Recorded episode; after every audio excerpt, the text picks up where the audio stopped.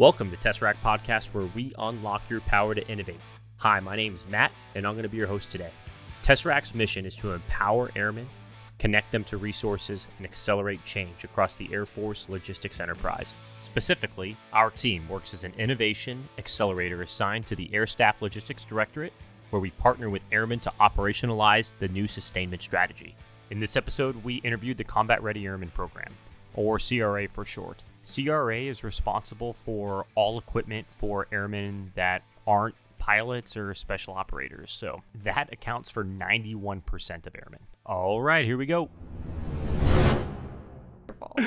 Uh, you're doing Uh, great. Wonderful. so, what does CRA do, the Combat Ready Airmen Office? so, Combat Ready Airmen is uh, intended to serve the 91% of the Air Force that is not air crew or special ops. So, all of those air those AFSCs that are not um, within those 9%, so maintenance, um, logistics, security forces, medical, all of those folks that don't have um, standardized gear, that's where we come in. And so we are going to be the oversight to make sure that there's um, standardization and making sure that there's safety requirements on all of the gear to make sure our airmen are properly equipped and um, able to perform their jobs to the best of their ability and um, safely. Um, now, you have a dynamic mission. Like, uh, Absolutely. I mean, you work, you know, not just with the Air Force and, and not really just with the DAF, like with, with uh, Space Force, but from a joint perspective as well. Do you want to dig into that, the dynamic mission set that CRA does have? Absolutely. So obviously, when you're taking on 91% of the Air Force, um, you got to work quick, right? You've got to work smart. You've got to work fast. And so we can't always be the ones developing everything. And the reality is, we have a lot of our sister services out there doing that work right now that we can leverage and we should be leveraging. So, one of the big uh, missions that we have here is um, working with the Army, the Marines, the Navy on what are they doing for their soldiers, for their infantry that we can leverage for our security forces or for our mobility bags. And so we actually have a team of uh, embeds over at Fort Belvoir, which is where PEO soldier is. So that's kind of the equivalent uh, to CRA for the Army. And so we have them embedded in there, being our eyes and ears, and they put us in contact with the right people when we have requirements that we think are pretty closely aligned, or maybe they have something that we heard from our embed team about, and we're like, wow, maybe the Air Force should look into that. So they are this huge link for us um, to make sure our airmen are not only getting what the Air Force technical experts think, but also the DoD experts. So we rely heavily on them to leverage uh, solutions that they've already created, and it cuts down our time for getting that to the airmen as well. So, right now, your, I mean, your strongest relationship sounds like it's with the Army. Yes, absolutely. So we worked very closely with the Army on how to set this infrastructure up because they already had it. Um, and we also have a lot of common uh, requirements. Um, when you look at them, there might be a few th- little KPP differences here, here and there, but the reality is most of our requirements are, are pretty similar. So we work very closely with them, but we also work closely with the Navy. Um, we work closely with the Marines. So um, last year we were looking at some body armor. Um, and first thing we said was we were going to look at what do our sister services have. And we knew that the Marines were working on something and we knew the Army was working on something. And so instantly we looked at both of them. We were meeting with both of their acquisition teams. The technical experts were having dialogue between the, the different offices. And we realized very quickly that we could cut this time down drastically as well as save money not only on testing, but when you're talking about fielding a common solution, uh, there's economy of scale there that we can leverage and, and everybody in the DoD wins when that happens. So um, we looked at both of their solutions, and um, unfortunately, the Marines didn't meet uh, everything we needed, but we were able to look at the Army one. And again, we were able to leverage all of their ballistic tests, their field tests, their um, operational tests, and it helped us cut that test time down drastically. So from the time we got the requirement to the time we made the final decision on the solution was, I think, like nine months. And now it's just working with the Army and DLA to get that contract set up, and we should be receiving those uh, those body armor uh, within the next year. And so that is a huge win for all of the mobility bags, but also for our security forces folks who are working with that body armor right now. So we work very closely with the Army on that, and we are so appreciative for all of their help because it saved us money and saved us time and really delivered that solution quickly to our airmen that's one specific product. Yep. Like, and how do you go about finding and identifying other pieces of equipment? I mean, because ninety-one percent of the Air Yep. Force has to have a pretty diverse spectrum of, of needs, and you know, and digging into you know, we'll talk about requirements here in a little bit. But like, how do you go about identifying that equipment within the Air Force. You mean? anywhere? So, um, well, one, there's a lot of joint working groups that that we have with with our sister services. So that's one way that we kind of keep an eye on.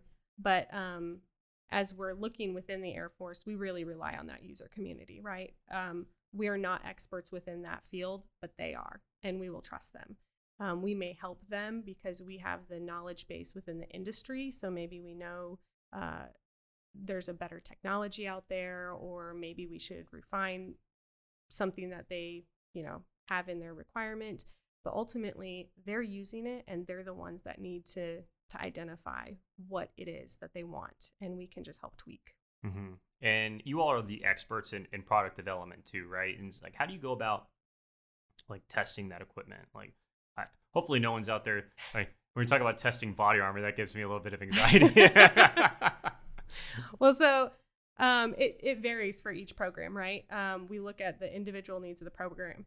Um, if you're talking, let's say, handcuffs, that that might not need uh, a lot of re- lot of testing, right? Mhm. Um, but when you're talking body armor, obviously that's going to be very different. So we will look um, not only for different technical um, testing. So if you're talking something that's got fabric, we're going to look at different standards that uh, the DoD has or the Air Force has, and we're going to make sure that all that fabric meets that. And we're going to do very technical tests. Maybe that's a burn test. Maybe that's um, different shade testing. It, it could it could vary.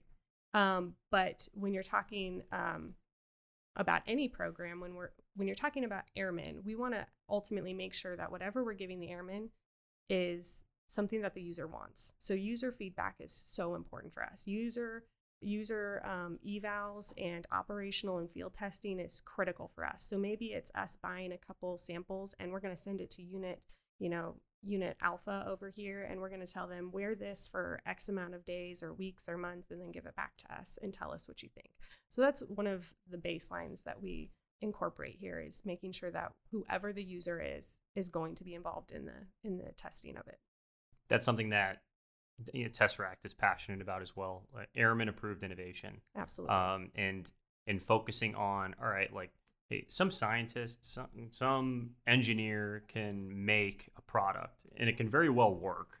Um, but does it meet that end users um, like truly their need? Do they want it? And that lowers the barrier to entry um, for you know a- and that acceptance for that airman to take it and to run with it and to actually get use out of it right? Um, those are things that we think about, you know, at, at Tesseract. I know at, at Kessel Run they have the same the same mindset with software, like end users first. Um, if the user doesn't want it, uh, if it doesn't work for that end user, then then why are we like trying to develop this product? Why are we trying to code this software? Uh, why are we trying to get this body armor if it if it doesn't work or if it doesn't meet the the right requirements? Um, so I think that's uh, that's awesome that we that we have that that mutual like you know feeling towards like um, airmen first, right? And Which Yes. is, I mean, that, that's what every you know leader should think, right? Like, hey, uh, like they're people first, airmen first. But um, I can go on and on about that. I'll get I'll get off my soapbox here. Um, what functional communities have you seen the most traction with so far? So right now, um, Combat Ready Airmen is still standing up. So that means um, we're still gaining resources. And when you're talking about taking on 91% of the Air Force, that's hundreds of AFSC. So we got to start somewhere. So right now, um, our our pilot community, if you will, is security forces. So for the last two years or so, we've been really working with them. Um, and the first big thing that we tackled was female body armor.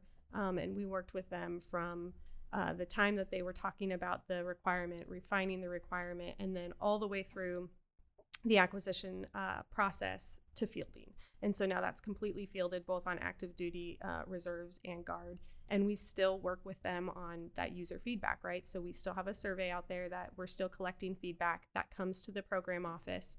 But we have such a close uh, relationship with the Security Forces Center and with our A4 uh, counterparts that it's all just kind of one big team. Mm-hmm. Um, so right now, the biggest community is security forces, um, and as our resources grow, we plan to to rapidly expand to as many AFSCs as we can take on. Mm-hmm. And um, we were talking a little bit before uh, we started recording uh, about specifically security forces and bringing an airman on board. You know, not not a security forces colonel not a GS civilian.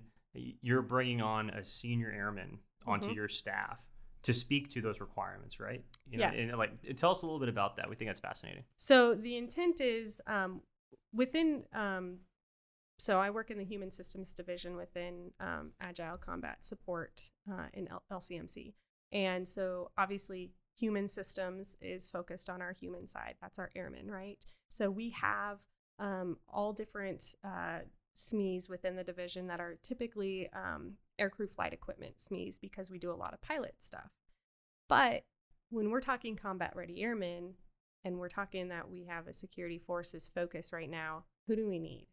I, I need a senior airman. I need somebody who's been wearing the body armor, who's been using the handcuffs, who's been, you know, wearing um, the flashlight and knows that the battery, you know, lags. I need somebody that's got that experience and it's fresh in their mind because as you go up in rank, you're more likely to be in the office, right? And that's wonderful because now you're looking from a strategic uh, point of view. However, you're forgetting about those cold days that you were sitting out checking IDs in Ohio mm-hmm. and it stunk, right? And so now we've got her coming in and she's going to be here advocating for her community. So um, it's a huge responsibility and it's amazing for her and for the community as a whole because they're not asking a chief to come in. They're not asking a senior master sergeant. We're asking a senior airman. Um, and she is going to be a huge resource for us in the uh, program office and the material side to figure out what we don't know, right? When we're developing those tests, what equipment do we need to know fits on your your vest? What's your day-to-day life? What, how how are you going to use that that flashlight? Um, what's some of the gripes you have about getting in out, getting in and out of your vehicle when you're wearing all this or how can we make things compact? Um, and so that's a big a big resource for us to gain. Um, and although we've got this great relationship with security forces center um, she will be in-house. So to be able to ask her a quick question will be um, a huge value for us. Mm-hmm. That's so cool. Uh, whether it's senior airmen, staff, tech, um, you name it, uh, we're all brought on specifically for that. So it's really cool uh, and inspiring to see other offices take the same perspective mm-hmm. and uh, to value uh, and to, to really just put their money where their mouth is.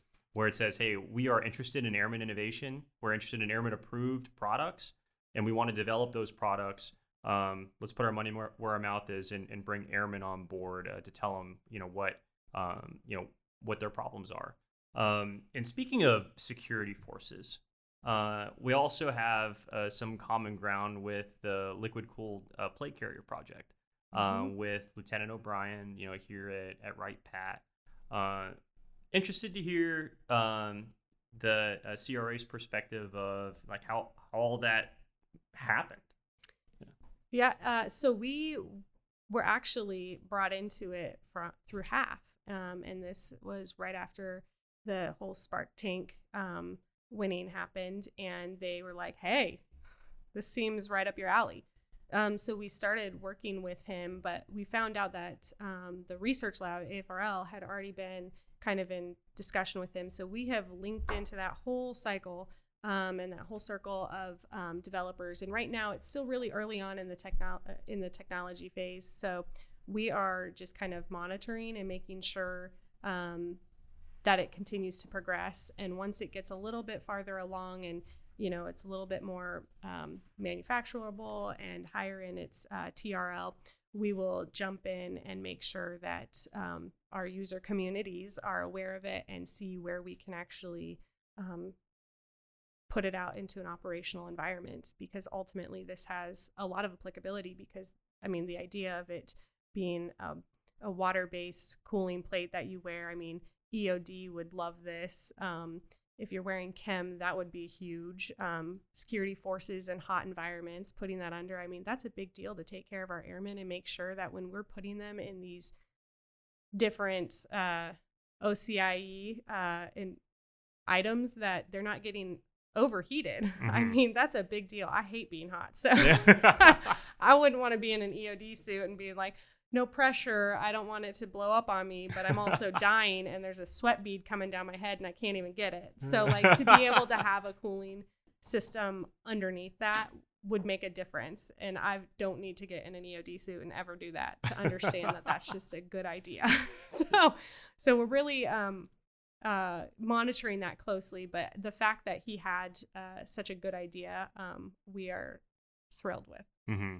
That was just fascinating to see that mm-hmm. go through the pipeline. Um, watching uh, Lieutenant O'Brien work with, you know, with you guys, you know, work with AFRL, mm-hmm. work with Tesseract, and then ultimately, you know, make its way down to the Dragon's Lair uh, competition and win. I mean, that's speaking of the Army again, right? um, so cool uh, to see the 18th Airborne Corps uh, put that on. Just a little shout out to them.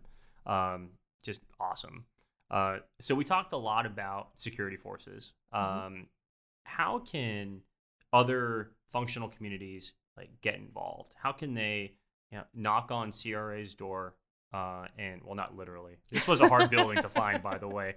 Um, how can they um, go to CRA and say, "Hey, look, um, we need your help," or um, how can you continue to grow those relationships with other uh, functional communities?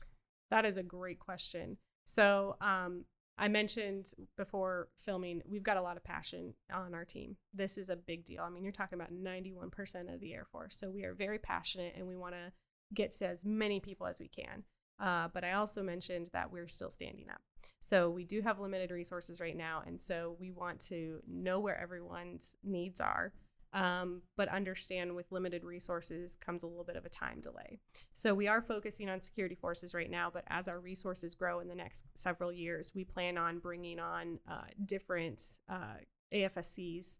Um, and we would love to know if there are people that would like uh, CRA. I mean, it always helps us to grow our resources if there's a demand out there, right?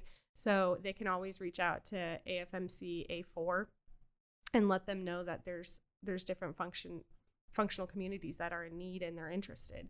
Um, but understand again, our resources are limited right now, and we're we're just pushing so hard to make everybody's you know user community have a home because they mm-hmm. should. That's our job. Um, but it is it is still standing up right now.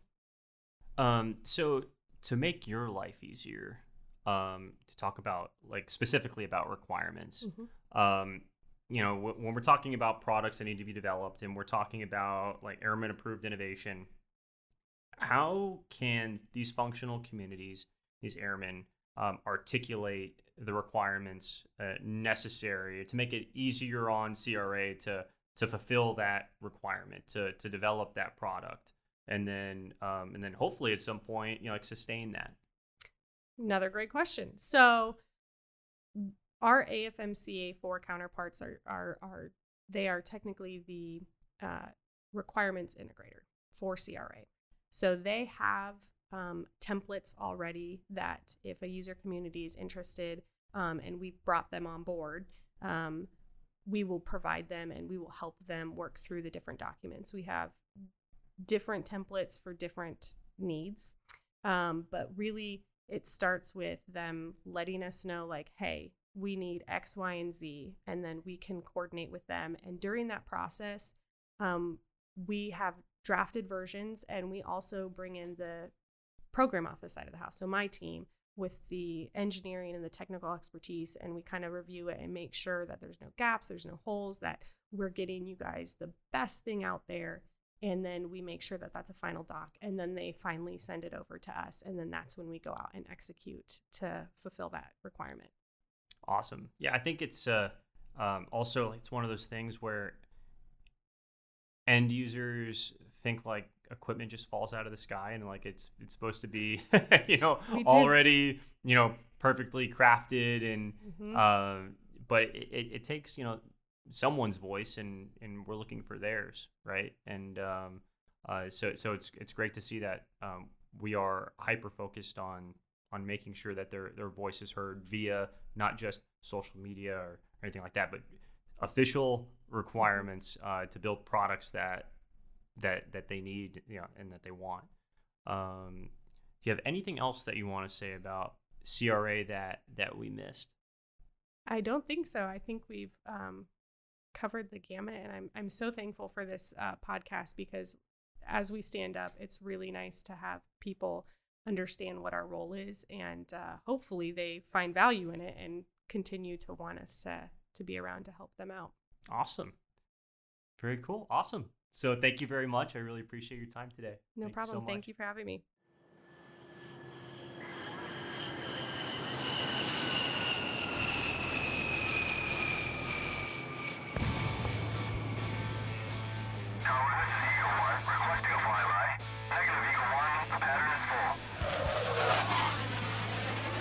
Thank you again for listening to Tesseract Podcast. Make sure you follow us on Twitter, Facebook, Instagram, and connect with us on LinkedIn.